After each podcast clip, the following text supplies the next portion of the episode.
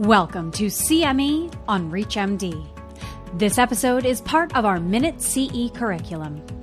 Prior to beginning the activity, please be sure to review the faculty and commercial support disclosure statements as well as the learning objectives. The views you are about to hear are not necessarily the exact viewpoints of the participating physicians. They are expressed for the purpose of presenting differing points of view in this unique medical education setting exploring best practices in the treatment of melanoma patients.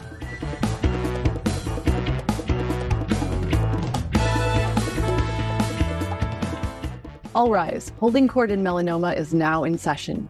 The Honorable Dr. Jeffrey S. Weber of NYU Langone Health presiding. Thank you. Please be seated. The case before the court today is the treatment of a patient with stage 4 BRAF wild type melanoma. Which first line treatment should be used? Should it be the anti CTLA4 anti PD1 approach, that is to say, ipilimumab plus nivolumab? Or should it be the anti LAG3 anti PD1 approach, a combination of relatlimab and nivolumab? The issue to be addressed is whether the established regimen of ipilimumab and nivolumab should be the preferred first line regimen for BRAF wild type metastatic unresectable melanoma? Or should it be the newer regimen of relatlimab with nivolumab? The former regimen has impressive long term survival data, but quite high toxicity, to be honest. The latter regimen has shorter follow up, but is clearly less toxic.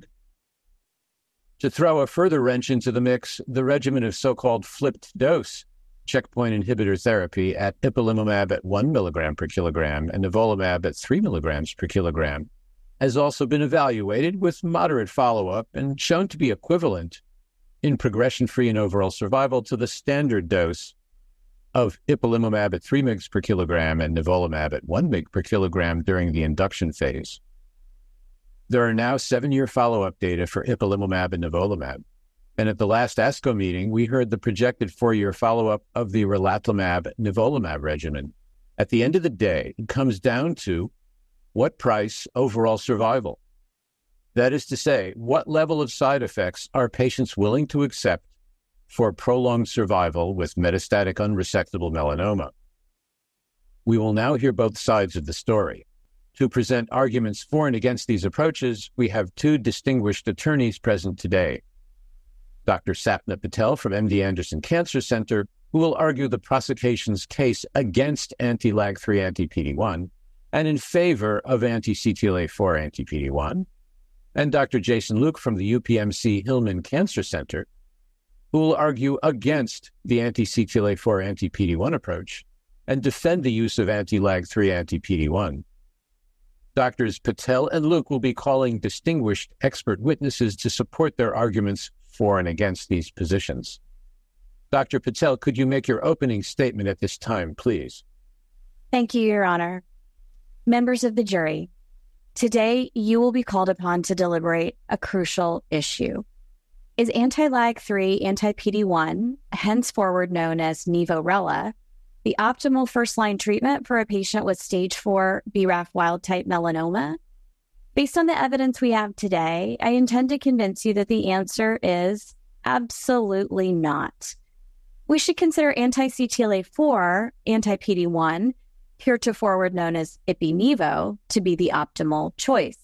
Nivo-Rela has met only one metric for significance, and that is progression free survival compared to nivolumab monotherapy.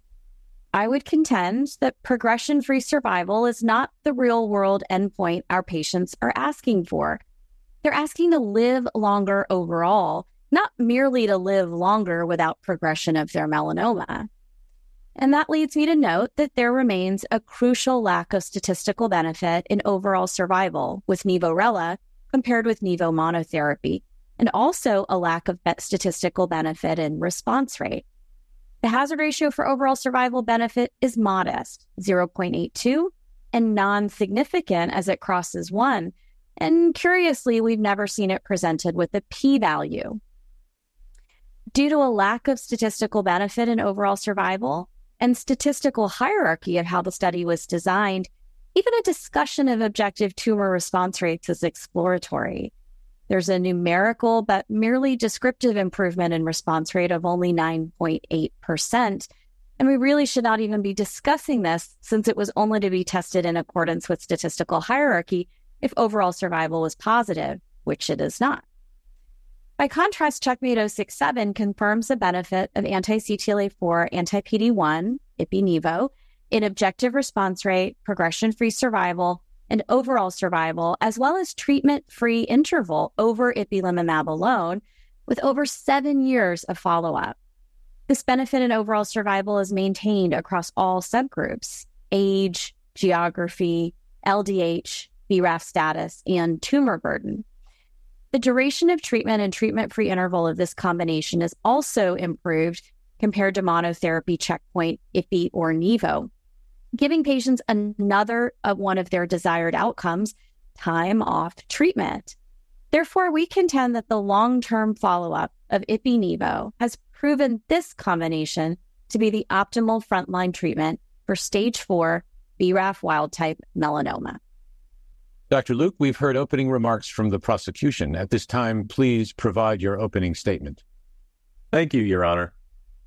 Distinguished members of the jury, the esteemed Dr. Patel would have you believe that anti LAG3, anti PD1 is not the optimal first line treatment for a patient with stage 4 BRAF wild type melanoma. However, as you will see today, there is no way that anti CTLA4, anti PD1 could be the preferred approach over this promising treatment. Relatlimab with nivolumab, although a newer treatment option without the years of experience in the clinic, is at least as efficacious in terms of progression free survival response rate, and likely overall survival compared with ipilimumab plus nivolumab.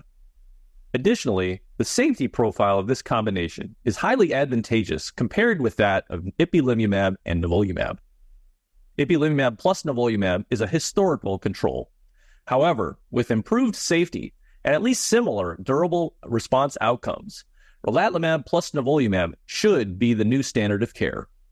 Thank you.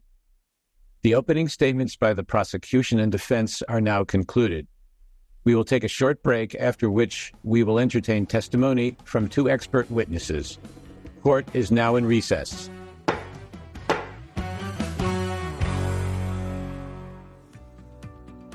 You've been listening to CME on ReachMD.